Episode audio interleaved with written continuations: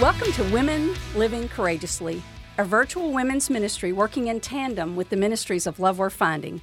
We are ordinary women pursuing an extraordinary God, and we're here to encourage you to laugh without fear of the future. And I'm your host, Melanie Redd, and I'm so glad you're here today. And I have a special guest that I can't wait to introduce you to. Her name is Natalie Henson, and we have the privilege of working together. She's married to Seth for the past three years, and they are expecting their very first baby, baby Owen, very soon. And we had lunch a couple months ago and shared our stories.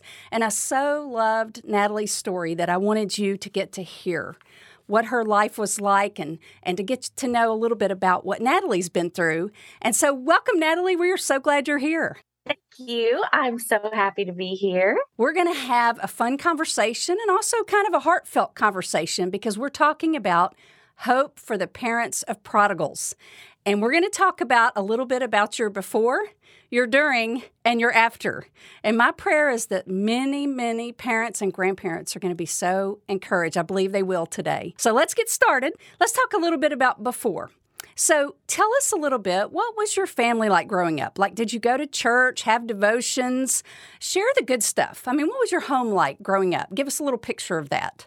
Um, I had a really, really great childhood. A lot of times I think you assume terrible things have happened and that's why you went off track later in life but it was just my mom and my dad who both loved the lord so much and my brother austin he is just a year older and we just grew up in a really little town in arkansas my dad was a pastor for all of my life and he is an incredible man. He has just this quiet strength, even though he is a really big guy. He feels deeply, he cries about things, and he just, he never gets tired of the gospel and hearing the gospel. It just it it gets to him still like he's hearing it for the first time. And so his relationship with the lord is just beautiful to me. And then my mom stayed at home with us. We were homeschooled for the majority of our younger years and she is just the energetic one in the family. When I think of her, I think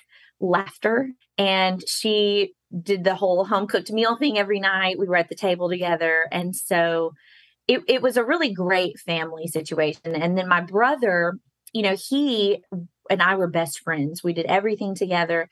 And we are nothing alike at all. And somehow that worked. And we he was very athletic and i'm over here just running into walls and breaking things. But it was just a typical childhood. We went to church and we were on sundays and wednesdays and family nights were on friday night and we had friends over and it was it was just an idyllic childhood. So you're saying you grew up in a really typical traditional southern christian home with two parents that love each other and are still married. yes, yes, absolutely. It w- it was just wonderful. Mm-hmm. The reason I share that is because I think a lot of people think if if they do everything right, everything's going to be perfect. And uh, you grew up in a great setting. What was high school and college like for you? What were some of the hobbies? What were the th- things you were into when you were in those days?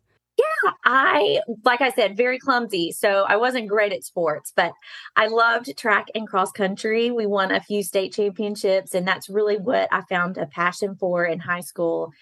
I loved to read. I was very reserved and kept to myself. So my mom encouraged me to start at a young age to start taking piano lessons. And that ended up being a huge piece of my life later. So music has played a very big role.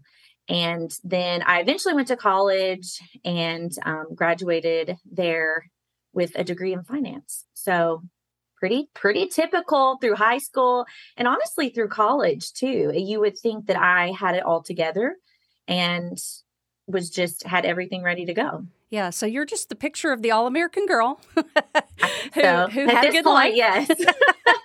well, let me share this with you because let's talk about the during because some things changed. And um, I'll read this verse. This is Jeremiah 6 16. It says, This is what the Lord says Stop at the crossroads and look around. Ask for the old godly way and walk in it. Travel its path, and you will find rest for your souls. But you reply, no, that's not the road we want. and so when you and I were talking at lunch, I know we had this discussion, but I know at a certain point, you started choosing a different road than the ones that your parents were on. What happened that started your detour? Was there an event, a hurt, a disappointment, just curiosity? What began the change in your life? I think the reason the enemy is so effective is because he is so subtle. And so there wasn't one huge event that triggered my downfall. I would say it was a lot of really small things. And I became a Christian at the age of six. And to me, it was simple. It was, I'm a sinner, I need a savior. And I, I called on him for that and was baptized. And I really had a hunger for the Lord all through my life as a child as a teenager it was just it it fueled me in everything i did. And one thing that's pivotal in my teenage years though was we didn't relocate. We moved to a larger town in arkansas and that was in the middle of 10th grade. And so that's a difficult year for a lot of teenagers i feel like. And i struggled i think like most teenagers with feeling like I don't belong, I'm different, no one's like me. And the thing though that probably started my detour was just not spending that time with the Lord. I was very structured with having time with him every day. Like I said, even as a child, and I think without realizing it, it just every few days I would miss. And then I was only doing it once a week. And so just getting in front of him, getting in scripture, just one on one with him, that was the first thing to go. And the next thing was probably compromising in really small ways. I didn't just go out and just start doing a bunch of illegal things. I mean, it was really small ways of just wanting to fit in. I, I didn't want to stand out. I really just wanted to fit completely in and nothing nothing special. But i think that's what was so subtle about my story is it wasn't obvious for many years that i was getting off track. And it wasn't until later in my sin that um, my consequences started really growing exponentially. But early on for several years i would say my parents didn't expect it. And and quite honestly, I didn't see it happening either. And I think that's kind of where pride got me a little bit too. You you don't think certain things will happen to you or that you'll make certain decisions. You hear stories your whole life and you just don't think that'll happen to you. You know, I heard a speaker, his name was Dan DeHaan, and he's in heaven now, but he used to speak at youth camps, and he called it drift. He said it's like being at the ocean on a raft, and you just slowly drift down the beach, and you don't even realize how far you've gone. Absolutely. I, I, would say I was probably years of drifting before you I really started to see for myself what have I gotten myself into? Well, let me ask you this. What were your family and friends doing during all this? Were they trying to talk to you? Were they did they when they began to realize you had really drifted, you were way away from where you started. Not at the initial because I think a lot of us, a lot of teenagers do that. They kind of get busy. A lot of college students drift.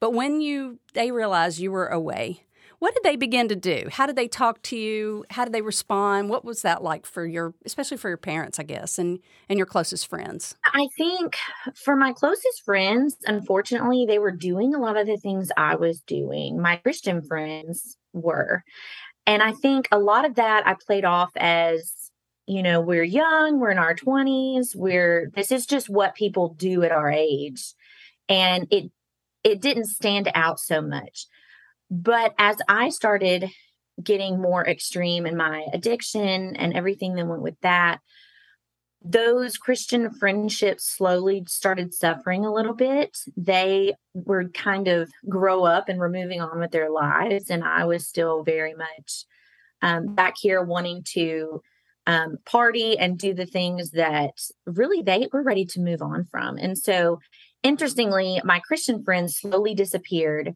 And I replaced those friends with friends who did want to do the things that I wanted to do.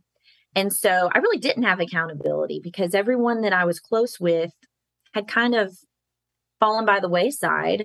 and I just surrounded myself with people that was doing the exact same thing I did. So I didn't have much from the friend department. Um, I burned a lot of bridges there. And then my parents, when they first started seeing that I was really going downhill, I would say anger was their first response. I think they were shocked and hurt and things just kept coming out to show them wow she's she's much worse than we thought she was.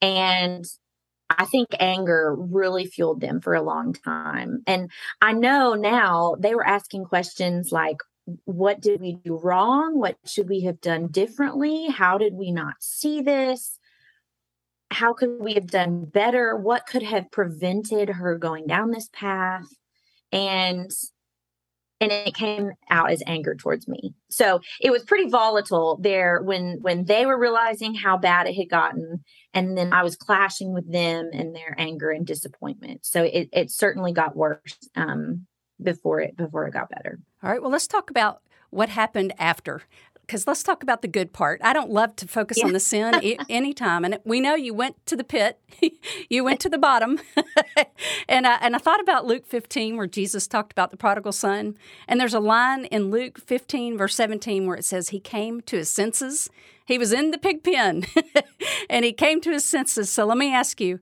what happened made you wake up and come to your senses? Because this is the question I would think most parents and grandparents want to know. What do I pray? What can change? How can I get that child's attention? So, how did God get your attention? What happened to wake you up?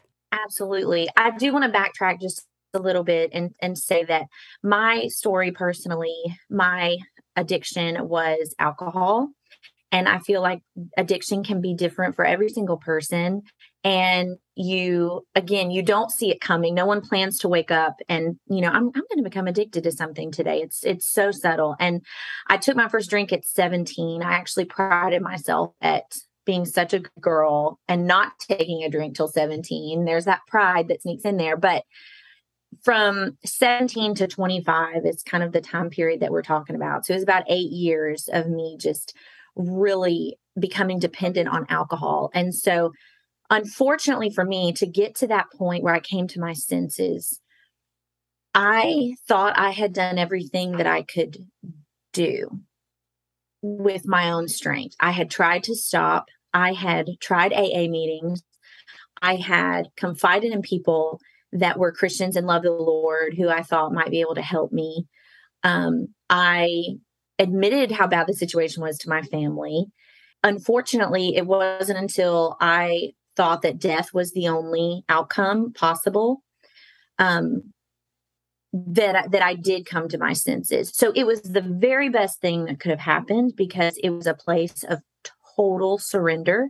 It was a place of I have I am absolutely helpless to get out of this situation and I saw no no way out. And so really I would say my rock bottom was a day where I had come over to my parents' house to I technically lived there, I guess, but you know, I had gone over there for something. I was coming and going all the time and I I always tried to avoid my parents because when I saw them it was just tears.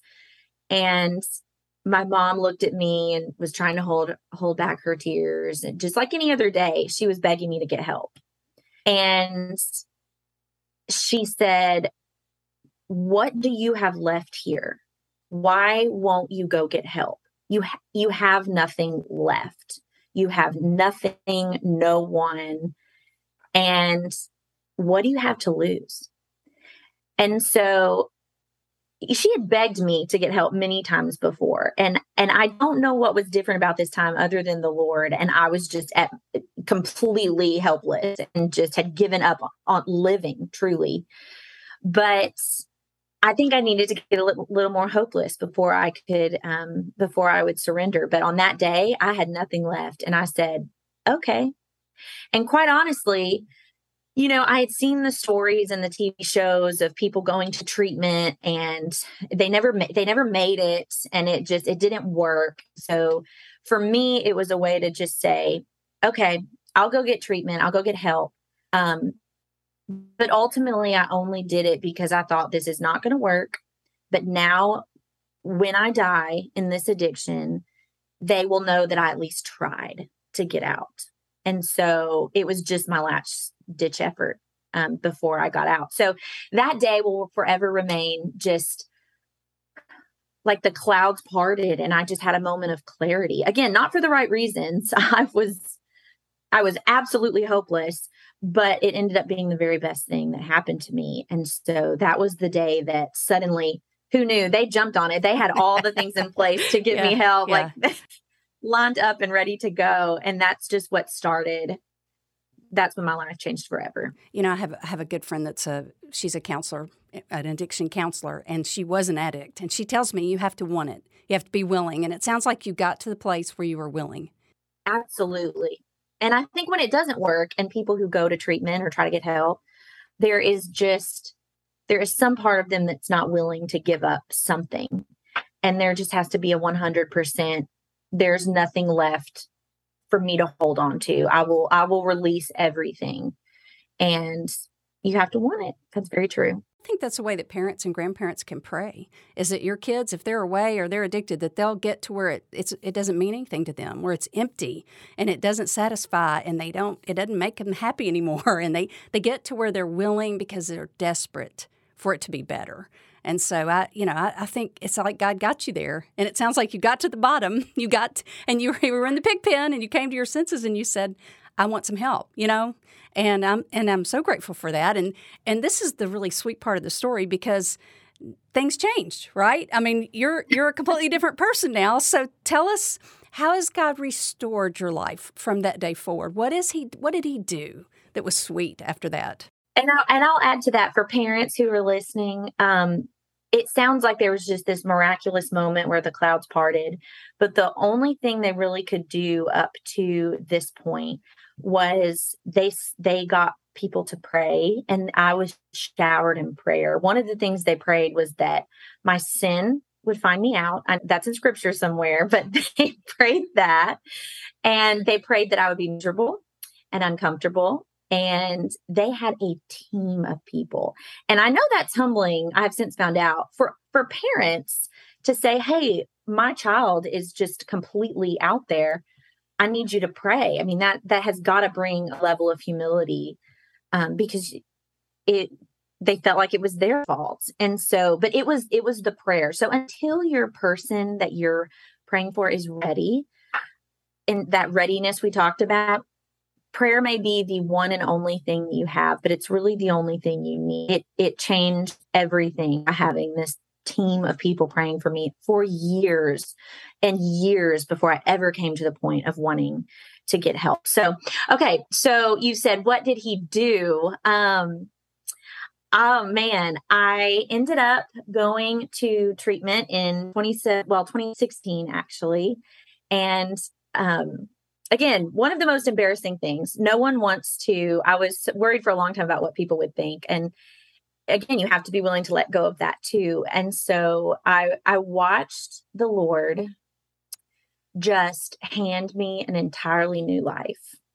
Um, he I was in a year long program and that's a really large commitment. Again, I didn't think I'd make it three days. So I didn't really care how long the commitment was for because I didn't think I would make it. But um, every single day, he just showed up and he, he held my hand. And that I went on staff at a church to teach piano there and eventually went on staff in a full time position to help with their membership. And I found community there that I never thought possible. And I, I actually led with my addiction in a lot of instances and people were receptive to that they wanted me to do well and they wanted me to heal and so it was it was like a hospital for me being there and so i found friends there i've never had friends like that until i led with this weakness that I had and was just completely transparent from the very beginning. My family is completely restored. We are closer than ever. And that includes the relationship with my brother, who he had completely written me off and said he wanted nothing to do with me, and completely restored.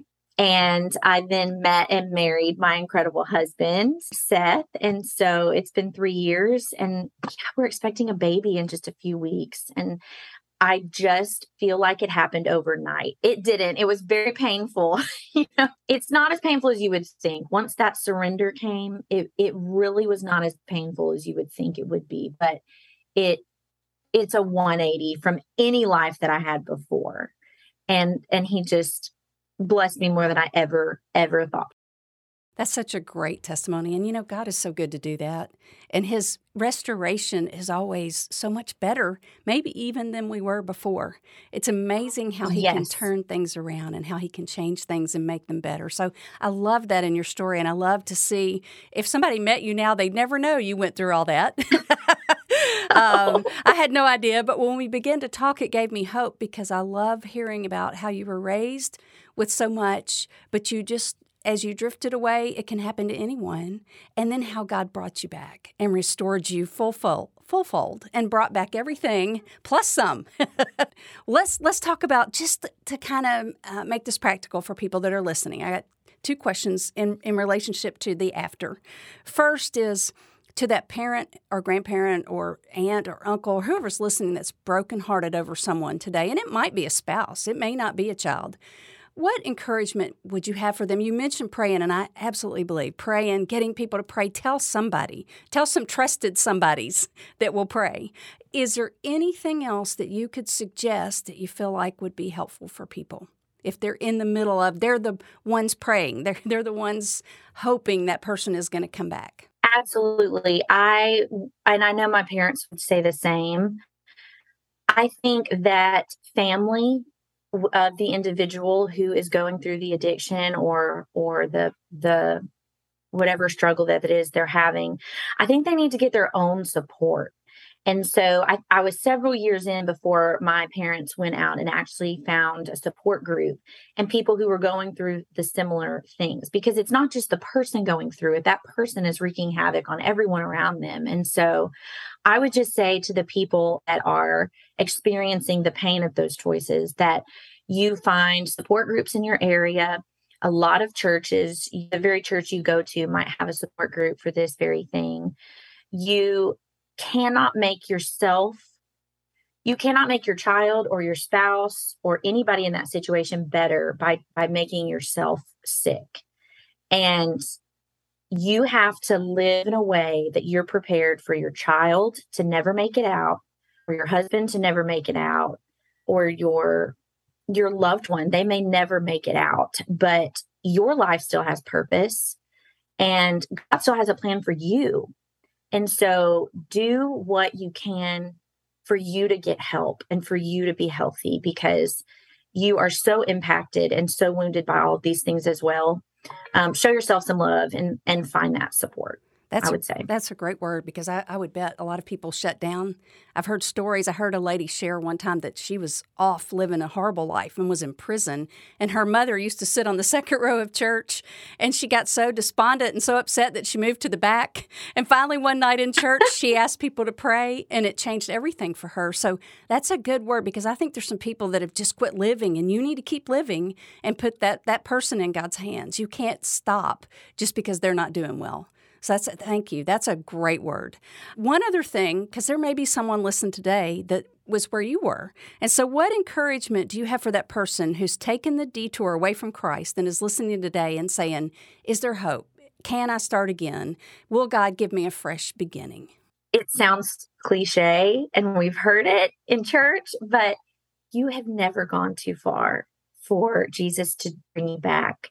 And he is not mad at you he loves you. And I would just say, try him on that.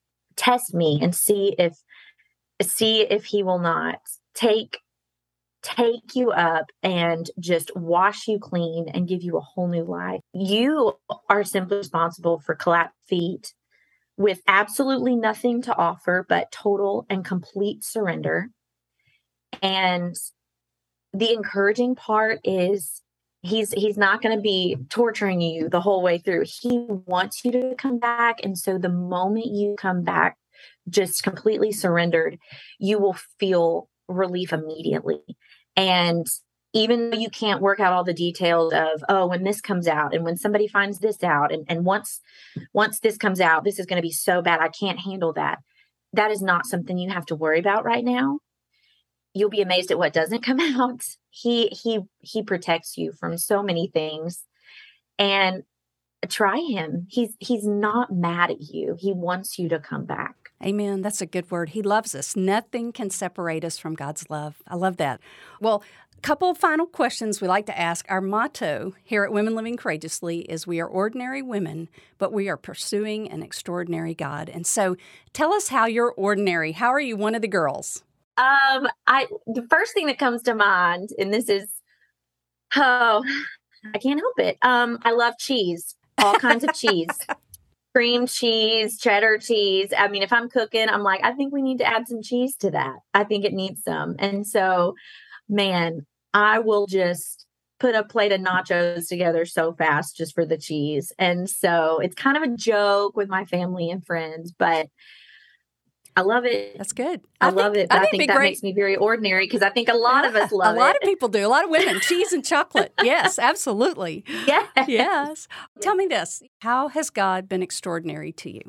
I think the peace that he gives is extraordinary. And to be able to wake up every day with a clear conscience and just a clear conscience, I mean, that is extraordinary. And I feel like people can search their whole lives to have peace like that. And so it's possible for all of us. And so I think just him gifting us with peace is just one of the most extraordinary things that he has ever done me.